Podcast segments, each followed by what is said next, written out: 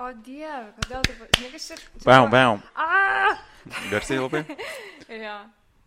Ok. Žinai, kaip būna, kai bučiuoja jausi, taip... Aha. A, taip pat šlikščiai buvo.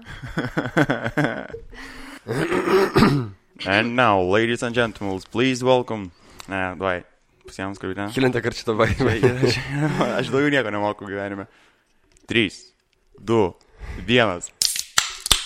Geras. Šitas Geras, geras. geras, geras. Opa, super. Ai, kaip skaniai. Čia būtų puikiai vieta reklamai dabar. Mm, nieko. Jau greitai, aš manau, galbūt atsiras kas nors.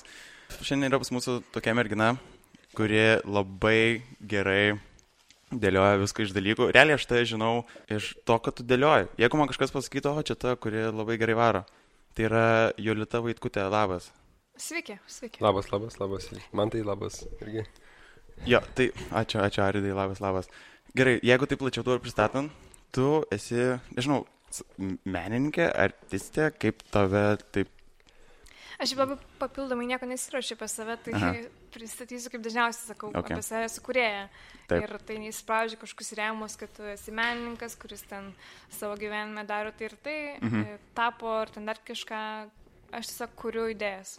Ok, super. Nes tave, pažiūrėjau, žiniasklaidai tave pristato kaip, pažiūrėjau, maisto menininkė. Pradžiai buvo visur, visur, visur buvo ma- maisto menininkė. Ar tau, Tai- tau patinka toks Man apibūdinimas? nelabai patinka, nes iš tikrųjų tai yra kaip vienas single atlikėjai, kurie ten prieš 20 metų parašė vieną gerą gabalą ir po to jos kitus 20 metų savo, kad tai jis parašė šitą gabalą ir prašo dainuotą gabalą per kiekvieną koncertą. Tai aš nenoriu būti vieno, Taip, taip. kūrinio atlikėja, kuri dėl, tai, dėl to gavo pavadinimą ir dabar yra tuo. Mm. Nes dabar aš mačiau, šiaip mano vienas mėgstamiausių tavo darbų yra su Steve Jobsu iš Lego mėlynų spalvų kaladėlių ir kitų žaisliukų. Jo, man važiuoju ir šitas patinka. Man tai nežinau, man Nes ten tai maisto nėra, ten yra Lego. Aš tai šiaip ne- nelabai suprantu, kaip reikia sudėlioti, žinai, taip, kaip reikia, pažiūrėjau, įsivaizduoti prieš darant, e, kaip, kaip tu įsivaizduoji, pažiūrėjau, Gerai, jo, žiūrėk, pradedam viską nuo pradžių. Kaip pradėjai visą šitą savo reikalą? Um, na, aš atsimenu, kad um, turėjau polinkį piešti iš esmės mhm. kažkokius dalykus ir uh, kai man buvo kokie 13, gal 12, sugalvojau, kad reikia išmokti piešti tam, kad galėčiau užsidirbti kažkokių pinigų už tos portretus. Tai pradėjau piešti žmonės ir pradėjau gauti užsakymus. E, Tuo metu kaip tik pradėjo kažkaip Facebookas ten suktis ir aš pradėjau ten save reklamuoti ir tiesiog man žmonės rašydavo, aš jas nupieždavau, už tai gaudavau pinigų. Ir po to viskas vis taip kažkaip išsivartydavo, kad man reikia kurti, bet nebūtinai tai ir aš mm. pradėjau kurti ir marškinėlius, ir visokius kitokius dalykus ir, ir taip toliau. Bet tu paskui vis tiek atradai savo tą išskirtinį stilių, būtent iš e, kitokių daiktų, iš maisto, kaip čia paminėjom, irgi dėlioti irgi portretus. Nu, tai buvo iš tikrųjų toks ieškojimas. e, Aš dabar esu ieškojimuose, kaip e, negaliu būti baigtinė kažkokia, kad sakyt, vad, vad čia tai yra viskas mano pašaukimas ir aš dabar darysiu visą gyvenimą. Nu, tai mm. nėra tiesa, tai, tai aš galvoju, kad labiau tai yra vienas iš ieškojimų, kuris dabar mano gyvenimo momentaliai egzistuoja ir žmonėm vat, įsimena, dėl to jie mane pažįsta. Mm. Bet aš savęs ne- neįkišu kažkur rėmą, kuris vat, dabar man visą gyvenimą lems. Ok. Nice. Labai nice. Labai žiauri, nes. A, čia buvo toks tavo vienas metas, kai tu taip labai staigiai išpopuliarėjai. Tai, tu, tu buvo toks, nežinau, bent jau mano akimis, a, kad tu buvo toks staigus sprogimas šioks toks ir ar, ar, po, ar po to, na, nu, aišku, tada daug dėmesio ats- ats- atsirado, ar po to tu to dėmesio nėmė, nu, nepradėjo trūkti truputį, nepradėjo trūkumas. Nes dažniausiai būna, kad jeigu tu, tarkim, staigiai susprogdini labai daug dėmesio ir po to tu jau kažkiek ten labai daug negauni, nebegauni, dar daugiau kažkaip, nu, Nežinau, man tai buvo labai taip natūralu galbūt ir kažkam ten savo, kad ten sužvaigždėjo žmonės mm. ar dar kažką, bet aš nejaučiau netgi to, kad čia reiktų dėl kažko susireikšminti ar, nu, tai buvo tiesiog kažkoks, kad žmonės pradėjo žinot mano darbus, mane pažinti, klausinėti, ar aš kažką dėlioju baruose ir taip toliau, bet, bet tai, nu, nieko nereiškia ir man iki šiol tai nieko nereiškia. Tiesiog taip atsitiko, tai yra pasiekmė to, kad aš kažką dariau ir, ir viskas. Mm. Žodžiu, reikia daryti, kol nu, visą laiką būna. Darai, darai, nepasiduodi ir vis tiek kažkada išlenda. Ne, nes aš, aš kiek esu, šiaip šiaip, nes kiek esu kalbėjęs, kad žinai, būna, kad e, tie, kurie, tarkim, ten po truputį, tarkim, nu, tą, mm. kurie, kurie, kurie, kurie, kurie, ten, tu pasme, po truputį tas savo sekėjus, ten per eilę metų, e, jiem būna vienai, bet tie, kurie būna, kas staigiai iš, iš tie, nu, nebūna tie one hit wonderiai, bet kurie tiesiog staigiai išsprogdina, tai būna, kad ateina ir visi ten šerinas dalinasi. Nu tai, okei, okay, žiūrėk, čia pavyzdys Paul Demiko, ne, sukūrė apie kolą, žiauri, sprogo ir dabar kai kartais įmeta, paskaitai komentarus, žmonės rašo, na, čia netoks geras, kaip buvo. Ir tipo, jie yra jau, vat jo per tą prizmę einant. Nors jo, dabartiniai video visi geri tikrai yra. Jo. Tik tai pirmas, tai pirminiai buvo ten kosminiai išsprogdinti. Na, aš manau, kad iš tikrųjų tas vat, garsus kažkoks vat, staigus išgarsėjimas yra netgi problema, nes e, po to tu turi dar kažkokį šleifą žmonių, kurie iš tavęs tikisi kažkokių tai dalykų ir tu kaip ir norėdamas gauti tą dėmesį vėl tartum tai daryti, bet, e, nu, jeigu nedarai to, tada galbūt pats jauties laimingesnis, bet net ir to mm. populiarumą, nes tai žmonės kažką tikisi jau, kad tu parodysi. Jo, grinai. Dabar apie tavo kūrybos patį procesą. Kai tu, tarkim, sudėlioji kokį nors portretą, nu, tarkim, dabar pasakiau ir tą su Steve Jobs, su kolodėliam. Kaip viskas prasideda? Ai, tai labai yra daug įvairių dalykų, kaip viskas prasideda. Kartais tiesiog susėdi ir e, ten sugalvoji nesąmonę ir nesąmonę užsirašai ir galvoji, galbūt panaudosi. Kartais tiesiog to parašo klientas ir sako, gal galėtum kažką padaryti. Tada susėdi ir galvoji, mm, turiu kažką seną idėją, galbūt ją Mm. padarysiu. Ten tada ieškai kažkokių galimybių, ten kaip tai gyventi geriau ir taip toliau. Kartais būna, kad e, tu neturi galimybių gyventi ir tai supranti tik tuo metu, kai pradedi daryti, bet tau reikia tą darbą atiduoti jau rytoj arba po poros valandų. Ir tada jau prasideda įdomioji dalis, nes tu ten galvoji, kaip čia, kaip čia, kaip čia dabar išgyventi šitą savo, savo sugalvotą idėją ir ją įgyvendinti. O tu pirmą nusipieši tą pradinį variantą ant lapo, ar čia neišduosi šito dalyko? O ne, tai įvairiai būna, prasme, tai čiagi yra technikos, kurios reikalauja skirtingo pasirašymo mhm. ir kaip kartais būna taip, kartais ne taip. Kartais būna, kad tiesiog e, sugalvoji ir turi tik mintį ir tada labai labai kruopšiai apgalvoji kiekvieną detalę. Tarkim, mažvydo bibliotekoje yra toks darbas, e, kurį aš sugalvojau prieš, prieš padarant, prieš pusę metų. Tai aš tiesiog sudėliojau viską savo mintyje ir labai labai stresavau ir nežinau, ar tai suveiks ar ne, nes tai buvo tiesiog mano vaizduotas vaisius. Ir kaip mes padarėm pirmą, nes iš tikrųjų nelabai buvo kur pasitestuoti ant tokio skeilo darbo. Ir kai padarėm pirmą, mm, darant visi ateidavo šalia, sakydam, nu tai sėkmės. Mm, Okay. Sėkmės, O, o, sėkmės. o kuris čia buvo, jeigu nepaslaptis? E, kas? Darbas, kuris čia buvo. Bibliotekai mažvydo, kuris dabar iš knygų yra padarytas. Ai, tai čia vis, visas tas, Taip, taip, taip, taip. apie visą kalbėjai, ne, apie vieną veidą. Tai, tai va, tai kai mes pradėjome daryti, visi sakė, kad nu tai sėkmės. Ir tada aš pati ten truputį išgyvenau, ten visai kaip įmanoma save raminau, bet po to, kai pavyko, pirmas supratau, kad mano vaizduotė nesklydo. Bet Mhm. būna, kad labai labai stipriai suklysta. Ir vieną kartą tai atsimenu buvo per tokį renginį viešą, kai uh, mane pakvietė tiesiog ten daryti, aš ten viską įsivaizdavau, ten truputį testavus, gal ne per daug, kiek galėjau testuotis. Ir kai atėjau tą renginį, supratau, kad čia yra visiškas šūdas, dabar man reiks tai padaryti su to sufacing. Jo. Ir dar po to stovėti per tos žmonės visus ir taip pristatyti. Ir e, ten nuleidau galvą, taip sakau, nu, va, čia padariau darbą. Aišku, visi supranta, kad čia yra šūdas, aš pati suprantu, kad čia šūdas. Ir dar žurnalistai po to parašė, kad čia buvo mano kūrybos vakaras. Wow. Čia primena mūsų stand-upus, kad nebūna Jep, žurnalistų. čia įsi- įsivaizduoji viduje, va, čia tai žvengs, čia žiauriai žvengs, paskui niekas nežvengia. Ir taip, jo, jo. girdai, kaip pasakoja, čia- kad girdi kito bairis, ten aidas nueina. taip, taip, tai labai panašiai. Tai ir su piešimu, aš kažkada ir galvojau, ne, reikia išmokti piešinai. Visi piešia, mintys įsivaizduoja, tai ten, belia kaip, ten, drakonas, ten, su tokiais sparnais. Jau reikia piešti ant lapo, bulvę, nupieši, ir sakai, nu. Man, man pažiūrėjo, kad aš vieną pusę moku, dažnai, dar, tarkim, dar gaunas padoriai, bet kai reikia piešti su dešinė ranka kairę pusę, viskas man. okay. Viskas man ten, tipo, dar ja. atrodo kaip, nežinau, ne- neįgalus vaikas. Su visą pagarbą neįgaliam vaikam. Ok, žiūrėk, man žiauriai patinka darbai iš perspektyvos. Šiaip kalbant, kai žvelgi iš perspektyvos į kokį nors darbą, ten tarkim būna, yra tų Na, Nu, principė, gifų. principė visi tavo darbai, nu, ne visi, bet ne, Ne, ne, ne nemaža dalis, nemaža dalis. Ten, žiūrėk, tarkim, yra tų gifų, kur eina kamera sukas aplinkui apie kokią nors vėlos gabalą ir šešėlis ten keičiasi, Ai. ar ne? Nu, Paskui tu buvai išvykus į Šveicariją ir susitikai su to menininku Felicija kažkokiu, kur yra varinė, kaip jis, koks jo vardas. Aš žinau jo darbus, esu matęs, kur ten mieste išpaišalioja viską ir tarkim žiūri ir ten atrodo kaip vienas paveiksliukas būtų. Mhm. Tai va, apie šitą, tau irgi turi tų darbų tokių. Ant laiptų buvo. Aha. Jo, mano, ar... mano mėgstamiausia dalis yra ta, kai mes, mes piešim tai su Meilė Vinžinovaitė, mes darom tus darbus, mes kartu dirbam prie Mhm. būtent šio tipo darbų. Ir man įdomiausia dalis yra, kai mes susitinkam su kokiais žmonėm ir jie kelia hipotezės apie tai, kaip tai yra padaryta. Ir būna labai labai jokinga.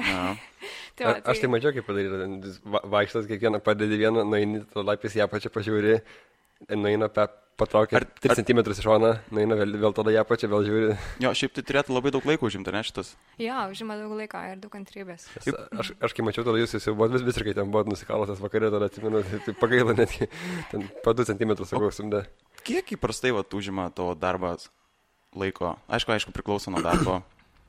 Aš iš tikrųjų esu žiauriai nekantri ir neturiu uh, galimybės sus- susitelkti į kažkokį tai vieną mm. dalyką daugiau nei ten tris valandas, tarkim, nežinau, man per pamokas sėdėti būdavo visiškai sudėtinga, aš to Mhm. negalėjau, nieko, jeigu nepiešiu, tai ne, ir neklausau. Per filmus dar, dar, dar, dar, dar, bet šiaip žiauriai sudėtinga.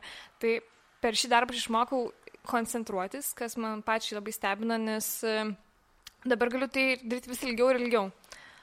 Ir e, užtrunka tai labai įvairiai, nuo ten valandos iki būna, kad, nežinau, darai kažką tris, tris paras Wow. arba savaitę kažką, arba dar čia, dar neaišku, dar čia yra kažkoks planavimo procesas, kai tu planuoji tą darbą. Mhm. Ten jeigu tai klientas, tai dar tu su klientu kažkaip konfliktuoji ir ten įrodinėjai jam, kad tai yra geriausia, nes buvo tokių variantų, kad ten, uh, čia manau, gal pradžiojo visas kūrybos, kai ten turim kažkokį klientą, ten jau pirmieji klientai, čia viskas fainai, mm, čia gali monetizuoti savo kūrybą. Ir tada nutinka tai, kad klientas tau įrodinėja, ką tau reikia daryti ir tu sakai, nu, ne, ne, ne, ne, ne, bet galiausiai padarai ir būna toks totalus šūdas, kad ten, žodžiu, Jo. tai- Tai va, žiauriai, kaip matau, irgi yra tokie dalykai, kaip e, darai, darai ir nepaina. Užeina toksai spėjai, paskui liudesys labai. Ar tai, ką aš darau, yra verta daryti? Oi, liūdėsys, tai žinai, kiekvieną kartą, netgi, prasme, kiekvienam kūrybiniam procese, Mhm. kiekvienam kūrybiniam procese yra toks momentas, kai tu jauties labai patenkintas savo idėją, galvoji, o čia tai zaibys, čia Taip, taip, tai bus taip. gerai. Tada būna, kad tu taip darai, darai, darai. Ir galvoji, čia visiškai blogai, čia toks šūdas, aš šūdų krūvą. Mhm. Tada parentas momentas, tada galvoji, nu, gal čia kažkaip iš, iš, išves, išvesiu šitą darbą. Jo. Tada padarai, nu, okei, okay, permėgi tą naktį, atsikeli, pažiūrėjai tą rezultatą ir galvojim, arba du, du variantai yra galvojama, kad, nu jo, iš tikrųjų šūdas, arba, nu, gal ir ir nieko visai. jo. O tai kaip tu kovoji su šito? Tu prasme, tiesiog taip, kaip pasakyti, susikaup ir sakai, okei, okay, nu, turiu padaryti. Čia toks prieimimo būdas. Aš atsimenu, kad seniau kovoti buvo labai sunku, nes, e, nu, blaškomas esi visų emocijų ir ten tave visa amplitudė tų emocijų žudo ir visai kankina, bet dabar aš tai priemu kaip tiesiog kūrybinį procesą, kuris yra neišvengiamas ir kiekvienas mes jis turime ten, nesvarbu, ten tu darai instaliacijas, ten rašai savo prozos knygą, ten, nežinau, belia ką darai. Muzika, kurie, tai, tai yra tiesiog tokia, vat, toks kelias yra link to, kuris veda link rezultato. A, čia, tarkim, nu, tu vis tiek pradėjai, kaip minėjau, nuo, nuo maisto daryti, iš maisto. E, Su, su maisto produktais buvo. E, Nu, jeigu dėtų atskaitos tašką, tada, kai apie mane pradėjo rašyti kažkas žiniasklaidos priemonės, tai taip. O ne, nebuvo komentarų, kad e, ko čia švaistai maistą, čia Aš, Af- jo, A- A- jo, Afrikoje badauja. Ir apie Afriką irgi galvojau tą patį lygį. Nu, šiaip mes e, darant kažkokius didesnius savo darbus esame atidavę dalį maisto maisto bankui. Mm. Šiaip jis dažniausiai yra suvartojamas kažko, nes būna mes darom tokius netgi darbus, kurie yra tiesiog valgymui skirti ir per vakarėlį jos valgo. Bet e, yra toks, man labai patinka toks Facebook puslapis, yra šūdas. Ai. Tai jie yra parašę, kad maisto menas yra šūdas. Okay. Yeah. O, pažiūrėjau, kitų, tarkim, e, perki produktus, ar tu iš karto numatai viską, ko reikės, ar nebūna, kad, pažiūrėjau, turi, turi padabėgti parduotuvę, dar nusipirkti kažkokią ten padažą, kad... Tai, tai visi būna, bet iš tikrųjų mes dabar, kai buvom Šveicarijoje, tai turėjom pagaminti tokią irgi ten maisto instaliaciją. Ir mes rekordiškai trumpai apsipirkom, išleidom daug pinigų, e, maždaug per 9 minutės išleidom 300 gal pound frankų. ir mes nieko nepanaudojom, nes nedarėm to darbo. Wow, ok. Va. Maisto bankas. Jo, tai viskas buvo suvalgyta, čia, tarsi, no stres, Jo, bet... tai čia e, Šveic- Šveic- Šveicarijos maisto bankas irgi geresnis yra. Ten, ten, ten yra tik tais makarūnsai, žinai, visi tokie vat, krevetės ten duoda, ten pff, daugiau nieko neduoda. E, jau užsiminė apie klientus, ar turi vis dar tokių klientų, kur tai pasako, nu dabar man noriu, kad iš šafrano išdėliotum kokią liūto galvą už taip 2 eurų. Um, šiaip turėjau tokią istoriją, dabar netgi galiu ją papasakot, e, kad vienas vaikinas paskambino mums čia prieš, nu, kokius, nežinau, pusę metų gal. Paskambino, tai man jis prašė Facebooką, kad e, gal čia galėčiau susiskambinti su tavim, buvo vakaras, kai dešimta, bet sakau, nu, davai, skambinam. Ir jis paskambino, sako, aš noriu padaryti darbą iš prezervatyvų, mm. kaip aš esu Ptar Širinskienė iš prezervatyvų. Ir Sakau, gerai, gerai, čia tiek kainuoja. Man atrodo, tuo metu sako, ačiū labai brangiai, sakau, tai gerai, galim čia padaryti už mažiau, nes, nu, tiesiog, kodėl ne. E, Sakau, gal 200 eurų, nežinau, mm. tiksliai neprisimenu, kiek, kiek ta suma buvo, bet nebuvo didelė. Ir jis ten derino, derino, sako, aš pagalvosiu, taip toliau. Ten buvo dovana kitam jo draugui. Ir po kokių keturių mėnesių e, aš pamatau, kad e, jisai kažką, kažkam užsakė, kad tą padarytų. Visiškai su mano moodboardu, su mano visiškai, ta prasme, spalvynu visų, mhm. Visiškai mano darbas nukopijuotas, ir tai ne kitas žmogus. Aišku, bet tu tą, tą darbą kažkaip buvai pa, paviešinus, kad jisai pamatė, kaip, nu, kad jie galėjo... Tai jisai viešas, jisai visus turbūt. A, jis, jau- jis jau buvo tuomet viešas, ne? Taip, jis tuo metu buvo viešas. Visiškai nukopijavo mamų bardą, viską, ten spalvas, ten techniką ir taip toliau. Ir tai atrodo kaip mano darbas, tik žiūri lievas. Mhm. Jo. E, ir e, aš tada įdėjau tai Facebooką, parašiau, kad čia, nu, toks va, žmogus pasielgė taip ir taip. Ir jis ten rašo ten tokius komentarus maždaug. Aš nesuprantu, kaip galima tiek pinigų mokėti, aš sumokėjau 5 eurų kažkam ir čia man padarė, ta prasme. Okay, okay. tai va, tai atsiranda visai žmonių, kurie, nu, nevertina tos idėjos ir nevertina to, kad uh, kažkas tai sugalvojo, nes iš tikrųjų tai aš, kad darau, tai mm, krapštesnis žmogus galėtų imti ir atkartoti, nu, Mhm. labai norėdamas. Ten reiktų galbūt lab, labai norėdamas. Galėtų reikti pasimokyti, ten šiek tiek laiko dėti, ten ruošintis, taip toliau ir panašiai, bet uh, šalia to aš sugalvoju idėjas, kurios uh, yra ne tik vizualinės, bet ir kažkas tai, uh, kažkokia tai mintis į tai įdėta. Mhm. Ir žmonės ne visada vertina tai, kad ta mintis yra būtent tai, ką ne visi sugalvoja. Tai čia mes susidurim su šito labai pakankamai dažnai visai, nu, ta prasme, ir su ir humorė, ir, ir, ir, ir kad, ta, kad pati, pati, pa- pačios nevertina minties, ta prasme, kad Jo. jie nesupranta, kad, ta prasme, nu, kai tu čia pasakai galbūt tris žodžius, jie yra jo- juokingi, bet kol tu prieėjai iki tų trijų žodžių, tu vargai ten savaitę laiko sėdėjai vos neverktamas rašiai kažką, kad, žinai, kad... Jo, būtent ir šalia tos minties yra tas kūrybinis procesas, apie kurį aš prastai kalbėjau, kad čia yra ir tas e, aš šūdas, čia tu šūdas, mes šūdas, viskas ten blogai ir, arba viskas gerai.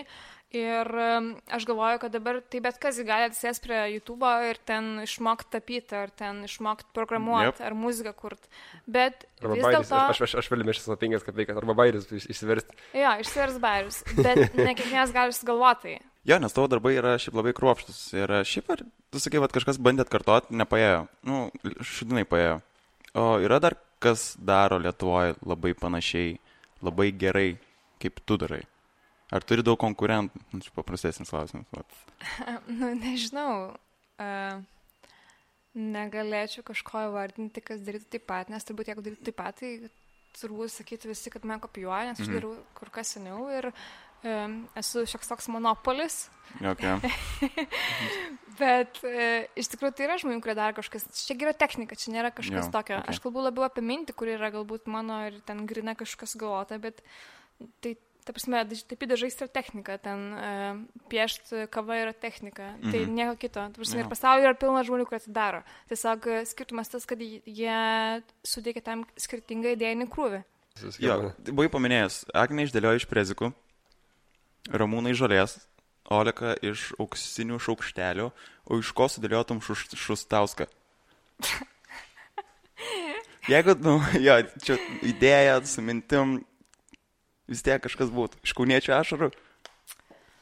Mm, ne, gal iš kažko, nežinau. Iš panaudoto plaukų, man, man grinai jis plaukais Man asocijuoja. atrodo, čia būtų toks performances. Aš neičiau mm. į darbo biržą.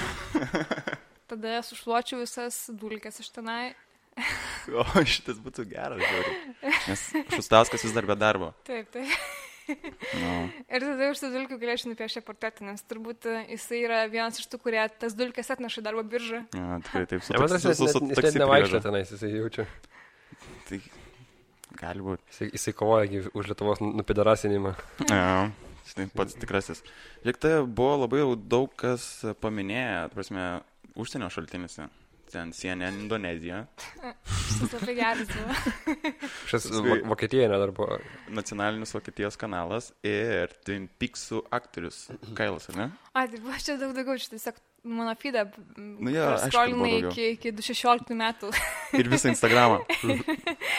Bet iš tikrųjų buvo daug daugiau, buvo dar, kad aš ten vienu metu e, gavau ten e, duoti interviu Chicago Morning News.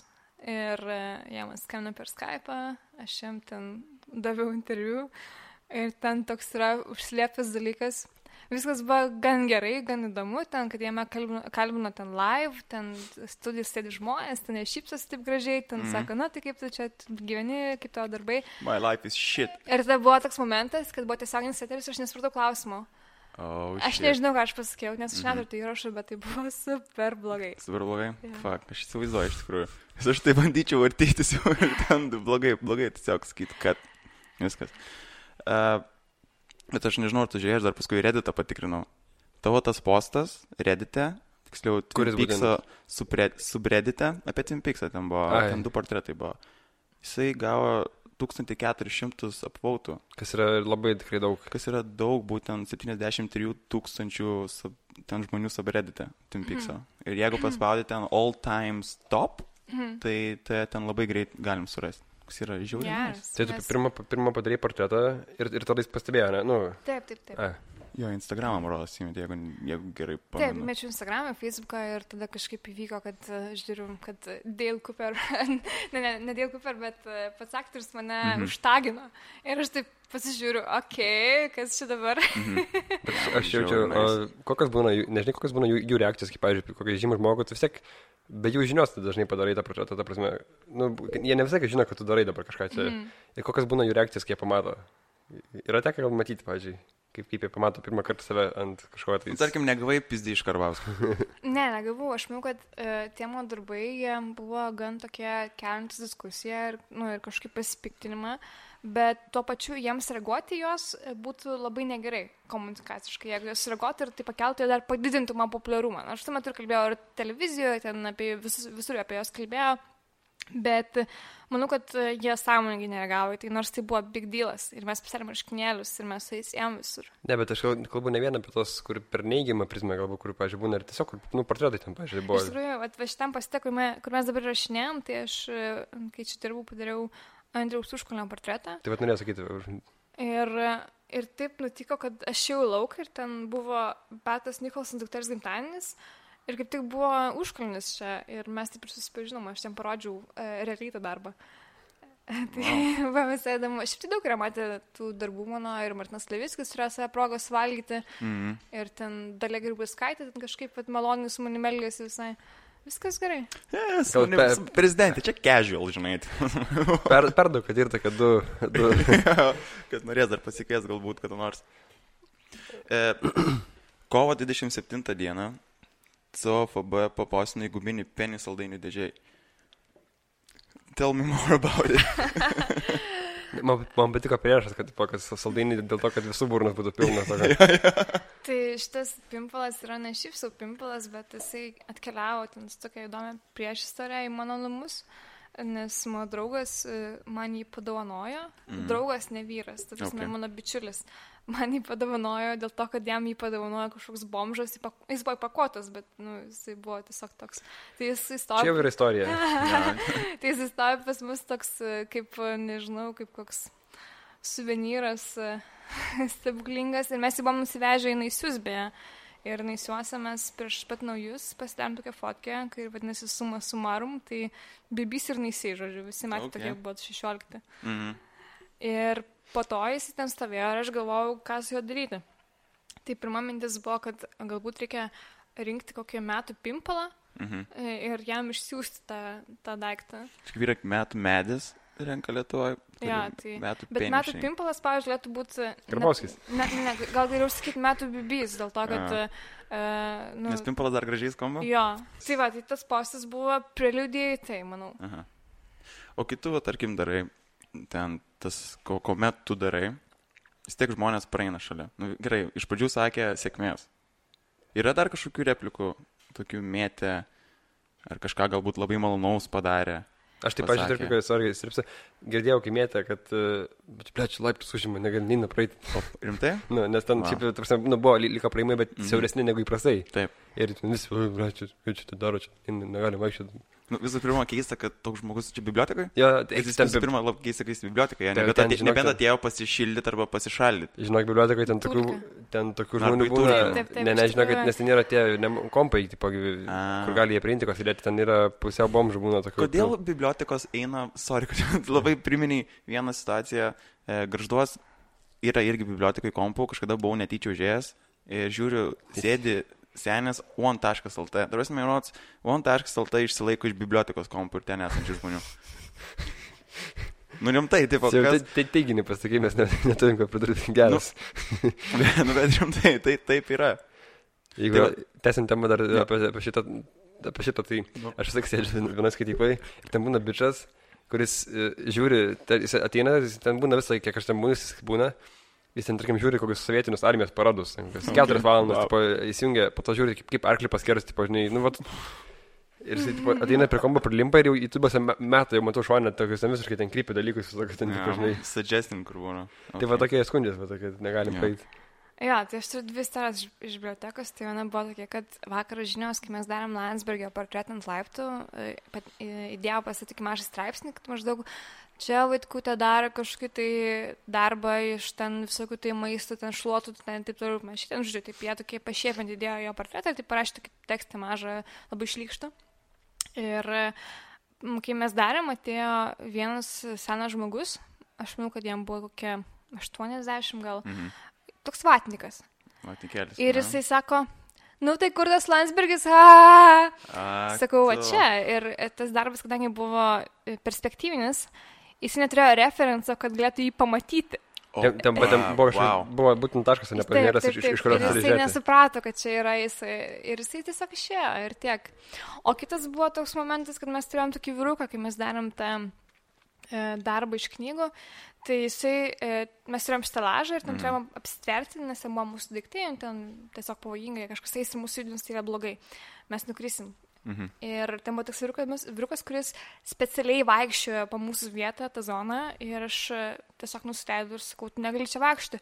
Jis sako, kas man čia pasakys, čia aš sakau, jos stop juos, sako, kviesk direktorių, mes pakvietėme jam apsaugą ir jisai pabėgo. Da vėl grįžo ir sako, aš matau čia, nenoriu aiškinti situaciją. Mhm. Tai ten visokių žmonių yra, tikrai. Ten yra tokių, kur labai arti seksualinių predatorių, man atrodo, tokių, žinai, kur vakarais užsiminėja seksualinių priekabėjimo, o dieną eina knygos skaityti biblioteką.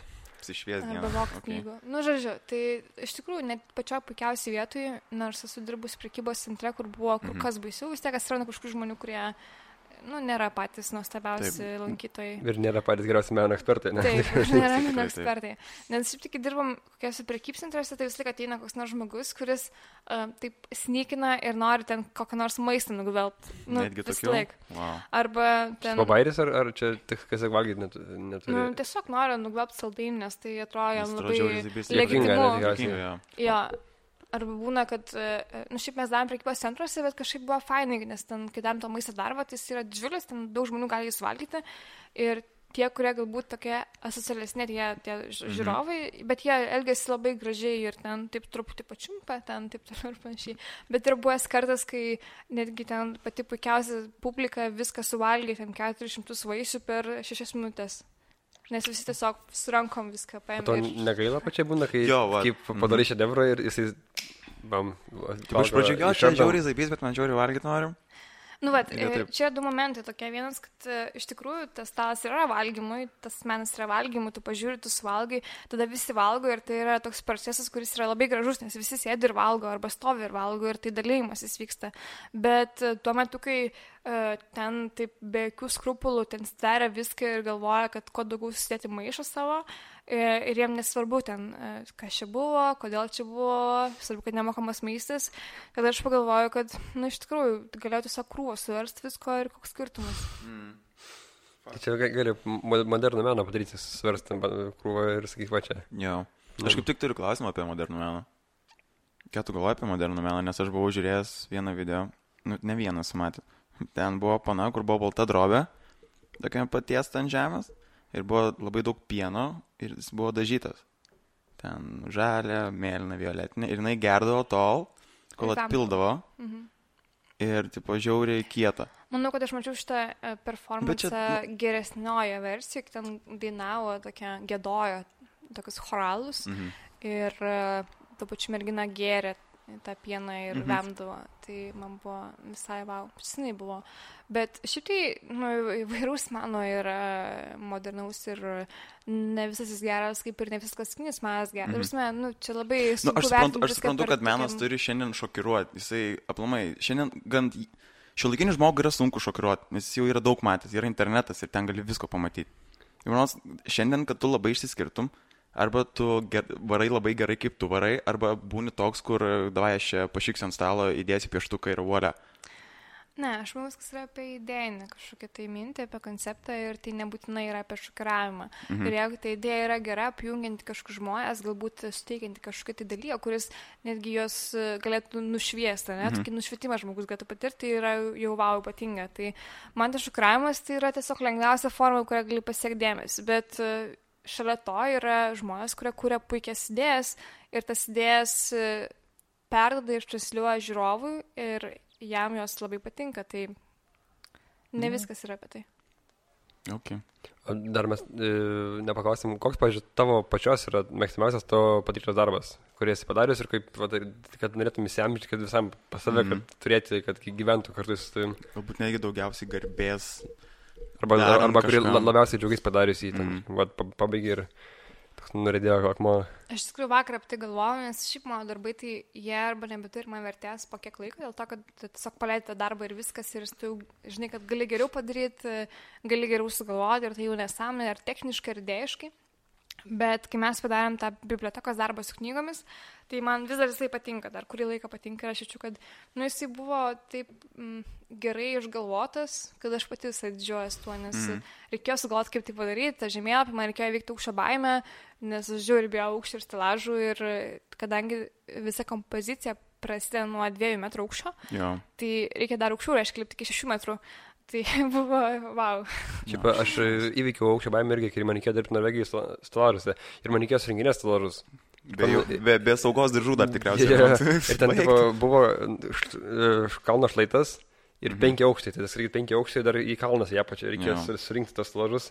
Bet tai būdavo, kad užlipi pirmą, visas bijai ten drebi, nulipi. Taip, taip. Tada antras susidėlis, bet jau kai nulipi pirmą nebebėjau. Ko tu žinai vieną, Taip, jau taip, grįžti vieną atgal ir O nebebėjai tada. pirmas, tai čia, pf, čia jau Ja, po to jau, po to jau būna bėgioja, net ne per kopėtėlės, o per bortelius tiesiog. Nu, nes jau Nes kai mes pirmą dieną atvarėm ten tą darbą daryti, ten buvo toks darbininkas, kuris tiesiog tą stelažą, net neužfiksavęs, ten jisai tiesiog lipa per šoną. Jo. Aš galvoju, o dieve, ką čia, ką aš, bet paskui tai pati dariau. būna dar Greičiau. cigariuką peša, dar tą pačią peša ten negalėjo, bet dar su trim promiliam. Jo, tai, uh, žinai, dabar Zuoka žiauri pyksta ant Vilniaus uh, G-spot idėjos. Ir ne? Taip. Matai, skaitai šitą reikalą. Kodėl jis taip pyksta? Kodėl tau atrodo, jam nepatinka šitas dalykas? Nes man tai atrodo, ten yra geniali idėja. Nu, tarsi, Man tai, aš man, tai, esu- man žiauri patinka irgi. Aš kaip tik galvoju, kad mes prašyti apie tai dėl to, kad aš man labai tie jausmai e, taip kirba viduje ir aš tiesiog suprantu, kad man tiesiog patinka kaip žiūrėti, kaip tas pasaulis dega Mhm. ir kaip vyksta konfliktas tarp religijos kažkokios ir yep, ten fanatikų ir tarp tų žmonių, kurie yra visiškai liberalūs. Taip. Ir man tiesiog patinka, kai, kai ten visi pjaunasi dėl to ir ten rašo savo nuomonės. Tai aš nežinau, ko tai Zuokas jaučiasi, gal dėl to, kad jis niekada nerado. Maybe. Bet Jo. tai, kas man, ten, ten, ten net nėra kažkas baisaus. Ne, ten nieko, ne. Ten, Jisai, ta jisai prasme- realiai pats per Taip, daug. taip, taip. Kiek tu interpretuoji, tiek tu Mhm, gali taip. ten deepinti. ir- Ten visai nėra nei, nei kažkokia, ten kažkokia, nu, čia normalus dalykas yra. Mhm. Ir nėra čia nei, nei kažkokia ten parodyta nuogybų kažkokia, Aha, ten tiesiog yra. Taip, taip. Dar pamenu, buvo tikrai jie per Facebook ar netgi kažkada popiežius per savo kalbą sakė, kad e, jūs taip pat ten kažkaip mylėkit ir mylėkitės, nes nu, reikia tai daryti, nes žopų yra krikščionybei ir daug, žmonių, daug žmonių nebetikė.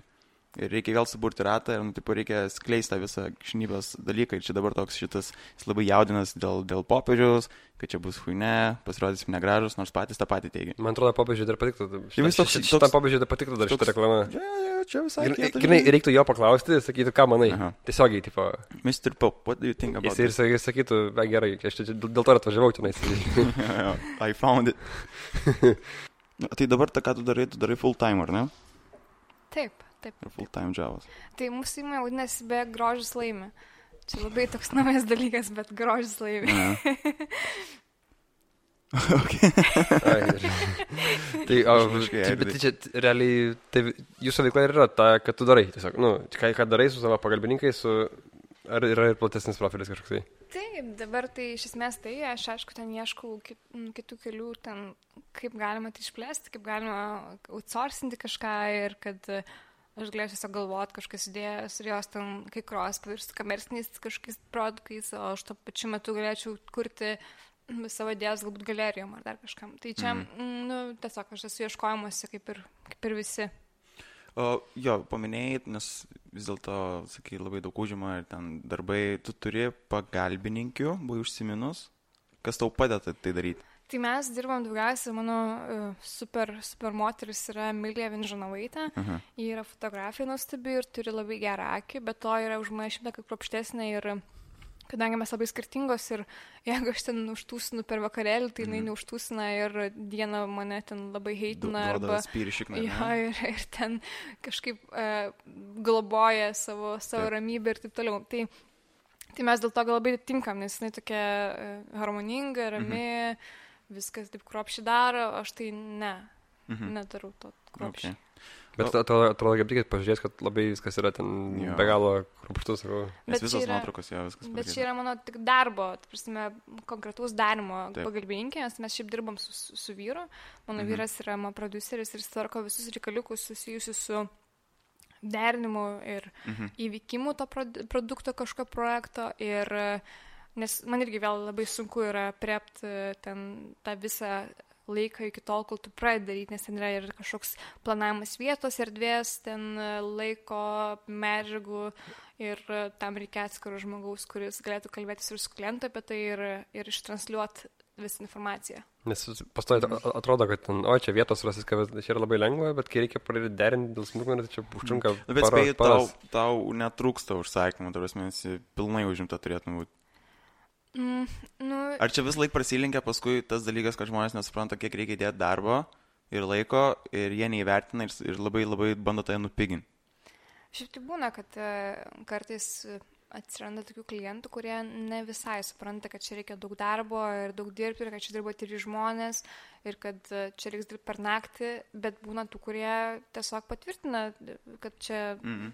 duosim tau visas sąlygas, kurių reiks, sako. Ir, na, nu, čia labai vair, čia kaip okay. ir visi žmonės, čia nėra kažkokio bendro segmento, Mhm. kuris e, būtent su manim bendrauja.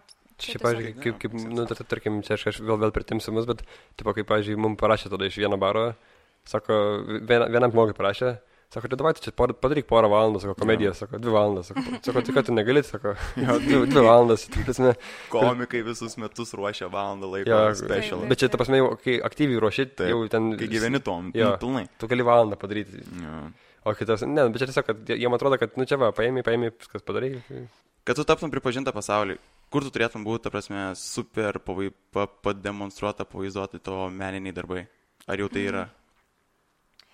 Aš neįsivaizduoju, aš niekada negalvojau, kad aš būčiau, norėčiau tapti žinoma visam pasauliu. Mm. Nu, Mm. aš neturėjau niekada tos uh, svajonės. Tai prasme, man atrodo, čia yra pasiekmė, kurią nereikia koncentruotis apskritai. Tai prasme, reikia koncentruotis į tokius dalykus, kuriuos tu nori kurti, kuriuos nori pasakyti, kuriuos tau svarbu pasakyti, apie procesą, kurį tu malonu daryti, bet ne apie tai, kad aš noriu garbės ir pinigų. Jo. Čia yra nesąmonė, nes nu, jeigu tai koncentruojasi, galbūt reikia tai daryti yra- visai kitus dalykus.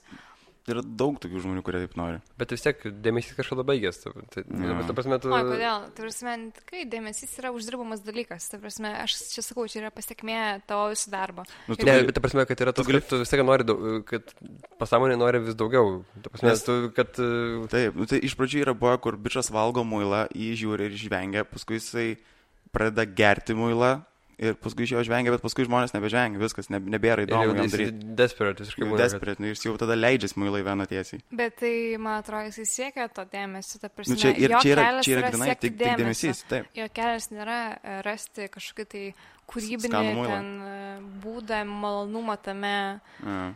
Tai yra skirtingi dalykai. Tai aš nesikiu niekad, kad aš būčiau ten kažkokia žinoma, netgi pinigų ne, ne visada mm. ten labai sikiu, nebent tai komercinis dalykas, nes man reikia išgyventi kažkaip kaip menininkai. Bet e, mano tikslas yra tiesiog mėgautis to, ką darau ir jeigu aš nebesimėgausiu, tai galbūt man nebereikia to daryti, galbūt, galbūt aš galėsiu tapti e, kažkuo kitu. Tai šitas ir yra pagirtinas požiūris. Mes, nu, aš tavęs nenorėjau paneigti tavęs, ta prasme, aš turėjau manį, kad jeigu tu sėki to dėmesio, jis, jis, čia yra, nežinau, kiek vakar teko skaityti irgi, kad, nu, jisai visiems muzikantam, visiems ten e, komikam, jisai kažkada baigėsi. Jeigu siekia tik dėmesio, jis to kažkada bus per mažojo. Tu gali būti, nežinau, pažymiausias pasaulyje, ten muzikantas ir tau, jeigu tu sėki dėmesio, gerai, o kas po to? Tavai bus žinomas visam pasauliu ir kas tada? Taip, Ar kas po to? Tau praeis du metai ir tu nebe, nu viskas, okei, okay, čia bus tu mm. kasdienybė. Okay. Visi žinos ir. Bet Džimas Keris yra labai daug kalbų apie tai, kad čia. Taip, Džimas Keris dabar yra pa, pasiekęs savo, ten kažkaip buvo, rašė komentarą, ar jis įveikė savo ego, ar jisai kažkaip atrado, nes dabar yra visiškai, tipo, kitas. Ir ten visi interviu įma sako, seniau aš buvau Džimas Keris. Sako, dabar aš esu, tipo, tikrasis aš. Nes jis jo, tipo, tiek, pas, kur buvo pas Kimelį, laidose, tiek kitose talk shows, tipo vis laik dabar sako šitą dalyką. Sako, prieš tai aš vaidinau, kas aš buvau, dabar tipo aš esu aš. Ir tapo žmogus. Tai beje, labai zaipys paveikslas. Taip, taip, mačiau jo, jo visus ten filmus. Mm. Uh, tai labai dėkui, kad atvykai pas mus. Uh, atsipa... Aš, ai, dar čia kalbėt, kalbėtumėm? Ne, ne, ne, čia, čia labai, labai įdomiai gausi. Nu ko? Aš, ne, aš, aš nesu adekvatus, sakau. Tesk, tesk. Norėjau atsiprašyti, kad nebuvo gerų bairių. ne, viskas. Užsiparinau labai. Jo, ne, šiaip ačiū labai, Jolita, kad atsikoja. Ačiū. Ir jums. labai patariam savo tiem, kad ir, nežinau, ly, ly, ly, lyginant su tavim gal mažai auditorijai, bet uh, sekite tikrai geri darbai, jeigu nežinote. Ir, uh, jo, trečiadieniais per pavirį dabar. A jo, dar pasireklamuosim, kad nuo šiol dar laidų įrašus galite rasti trečiadienį 22 val. per Power Hit Radio. Taip, ačiū dar kartą ir iki. Iki.